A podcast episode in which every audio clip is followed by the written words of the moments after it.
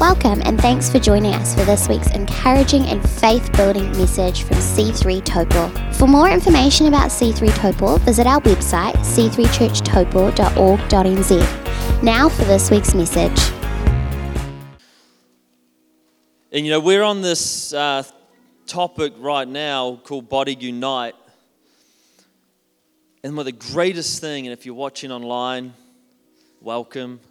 The greatest thing you can do is just get a yes in your spirit. Not a cross your arms and well, we'll wait and see. Well, if you wait and see, you won't see anything. Because the promises come to those who have a yes in their spirit. Every promise is yes and amen in Christ Jesus, but the yes of agreement is spoken through you. So when someone's prophesying, when someone's declaring, when someone's exhorting and elevating the name of Jesus Christ, the greatest thing you can do is say amen. I agree, I partner with it, I'm behind it, I'm for it. Agreement is everything. Agreement, if, unless two people agree to walk together, it's impossible. Where two or more are gathered in my name, and agree the miraculous is there. Stop being so judgmental. Stop being so cynical. Be positive. Be expectant. Be hope filled. Now may the God of hope fill you with hope. This is scripture. Like this rising tide of expectancy in us. That whenever we're gathered together, whether it's in a connect group or the midweek service or on a Sunday morning, the miraculous is present. Because faith brings it in, it opens the door, it puts out the welcome mat for Jesus, it sets the table for Jesus. You know, it's like Jesus is not an unexpected guest, He said He will turn up. It's not like you're sitting at home and oh no, we've got a visitor, it's Jesus, and we're scrambling and cooking, and there's noodles going in the microwave, and you know, you're, you're, you're ushering the kids somewhere, and you know, you, everything's going in the closet. You know, we, every, every time two or more of us are gathered under His name, He is there. We can expect His presence. So as we go through this, this series, Body Unite, whether you're if you're at home, you should be in church unless you really, really can't be. There's something sacred about the ecclesia, the gathering of the believers. You know, if you're really sick, stay at home, but if you're not, be in church. Show your children. Your, the generation won't pick up what you put down.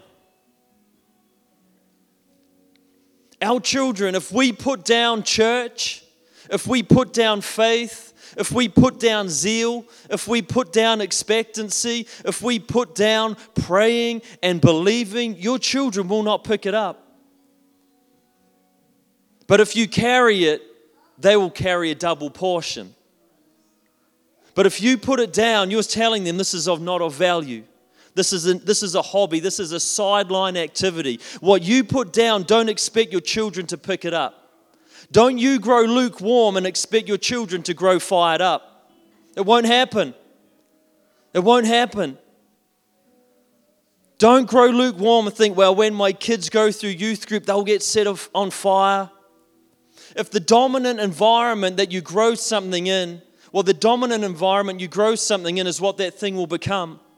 And if you're raising your children in a lukewarm home with lukewarm faith and, and lukewarm approach to church and lukewarm approach to the things of God, don't expect your children to carry it with a greater zeal than you did, bar a move of God. And I'm not going to rely on a move of God to lead my family. That's your job. You be the move of God in your family. You're the move of God. Husband, you are the move of God in your family. Not your pastor, not your friend, and you need great friends and you need great pastors, but you're the move of God your wife needs. You're the move of God your family needs, your marriage needs. You set the temperature. You're like the barometer. Is it going to get stormy or is it going to get sunny? Or is it just going to stay cloudy? Well, this isn't this morning's message, but it's part of it. We've got to, we've got to, this body unite is so important as we head into 2021, telling you the church is getting out of bed. It's awake, but it's rising up and it's getting out of bed and it's going to march across the face of the earth like it never has before. And it's fired up people that get out of bed. A little sleep, a little slumber, and poverty overtakes a man. Poverty overtakes our faith. A little sleep, a little slumber, a little next weekend or next conference or next year. Tomorrow, mate, it's the most painful day ever because it never comes. And yesterday has been.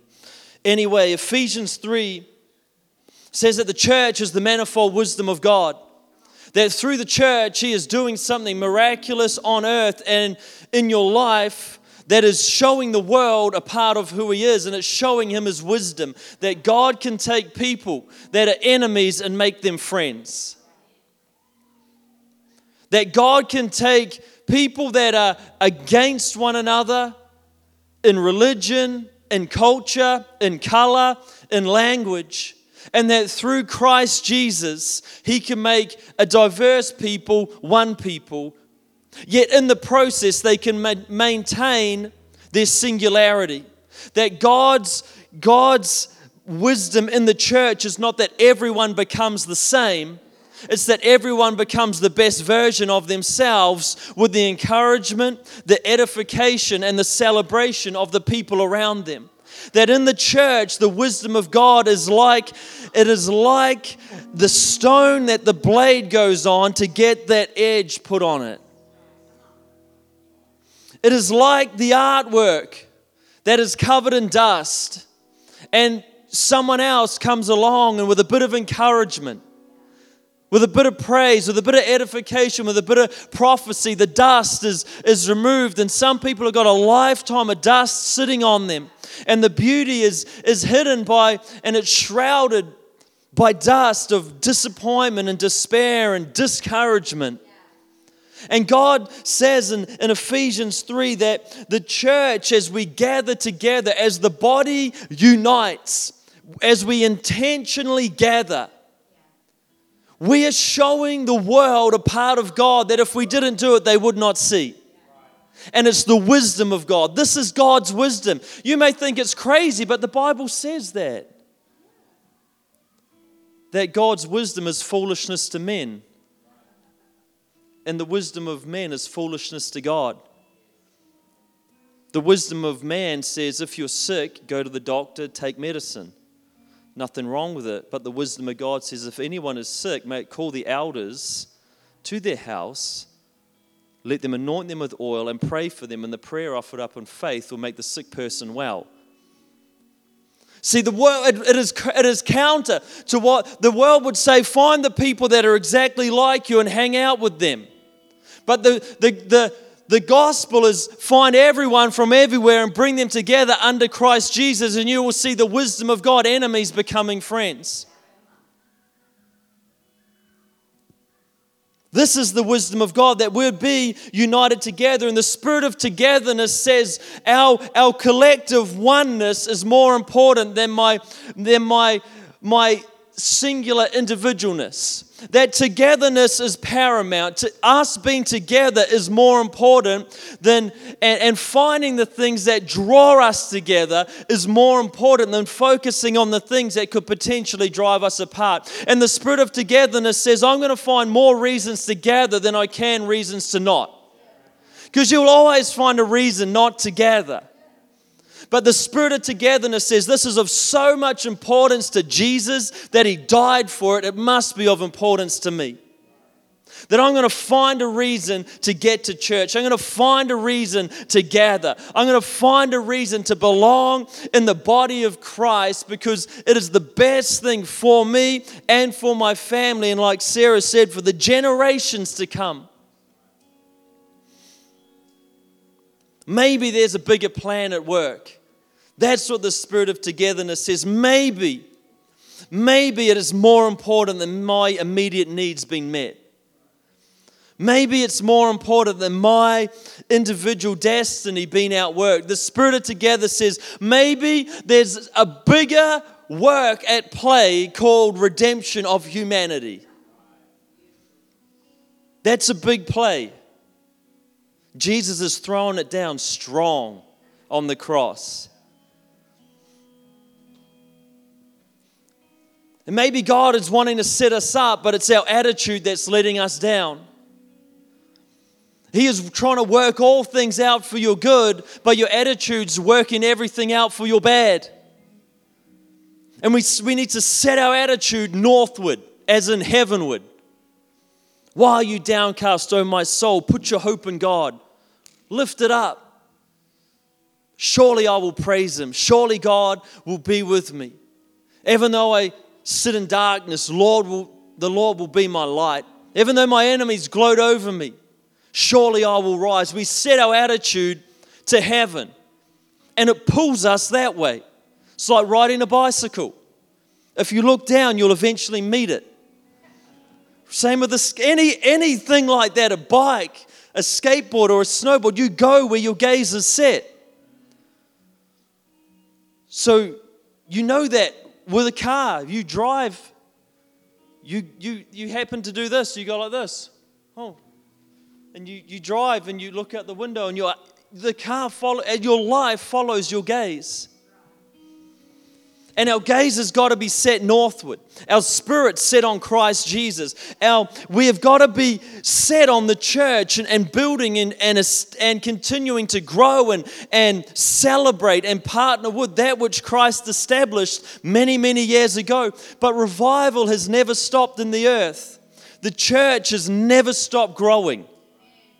The church has never stopped advancing ever since Christ said, I will build my church, and the gates of hell shall not prevail against it. The church has not stopped. We need to stop waiting for revival and realize we're living in it. Sure, there may be a greater measure or a greater outpouring, but we are in revival because the church, facing the many obstacles that it has, the latest COVID 19, it has not stopped. You cannot stop a move of God. It is impossible. And as we gather together, as the body unites, we are uniting in faith and in agreement with that which God began, He will finish. That good work that God started in your life, He will complete. And the plan that God has for the church, it is going to get to where God desires it to be. And his invitation to each and every one of us is to unite together under Christ Jesus to achieve all that he has set before us. And we can achieve far more collectively than we can individually.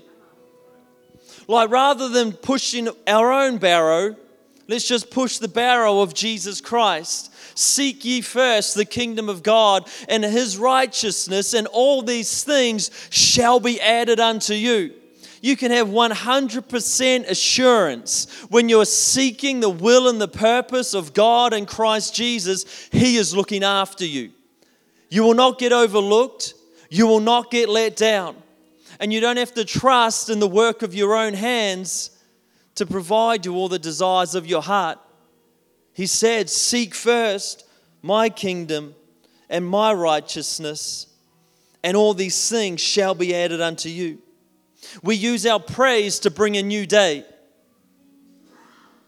Our praise brings in a new day. We choose to stop moaning. The body united chooses to stop moaning, to stop grumbling, to stop complaining, to stop comparing and criticizing. Let Jesus be the judge. He's far better at it than you are because he has a pure heart, pure motive and moaning and grumbling and grizzling and complaining. It's the language of a victim. And Romans 8:37 says that we're more than conquerors in Jesus, in Christ Jesus. We're not victims.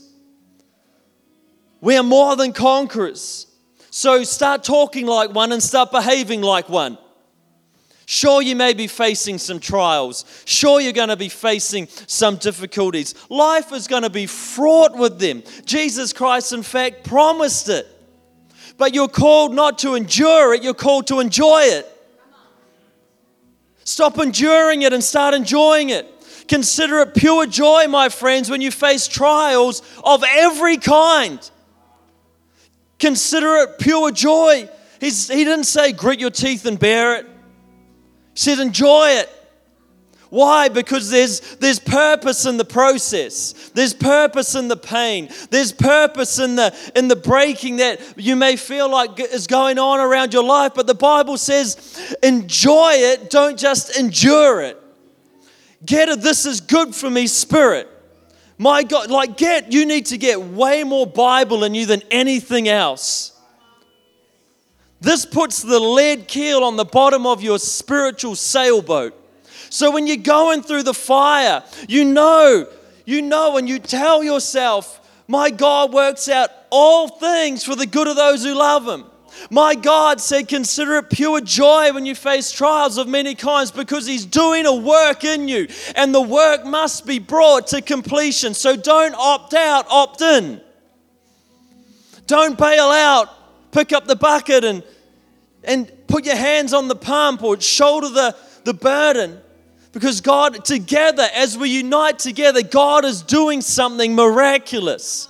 The wisdom of God is being shown when, when people would say, How can this work? Well, it shouldn't, but God makes it work but by the grace of God, and but by the wisdom of God, and but by the wonderful, unseen Holy Spirit that binds us together in the bonds of peace. His body grows and is united and fulfills all that God has set forth for it to achieve, and you are an integral part of it. Don't you ever discount yourself.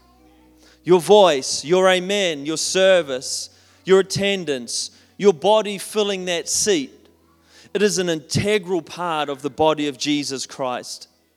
Do not believe the lie that your place is insignificant. And I'll finish with this. As the Apostle Paul said, who is one part to say to another, We don't need you? You say to the mouth, Shut up, we don't need you. Stop talking so much. Every part is needed. Your part is vital. It's like a jigsaw puzzle. You can't say you don't need a piece because it simply is not complete without every piece. And Body Unite is about this us coming together to bring into fullness, into fruition, the completeness of what God has for His church, for His body, and for humanity. And you here this morning are an integral part of it. Whether you've been in church you know, all your life, or whether today is your very first Sunday, you are an integral piece of the body. Believe it. Thank you for joining us for this week's podcast. We hope you enjoyed it. Have a blessed week.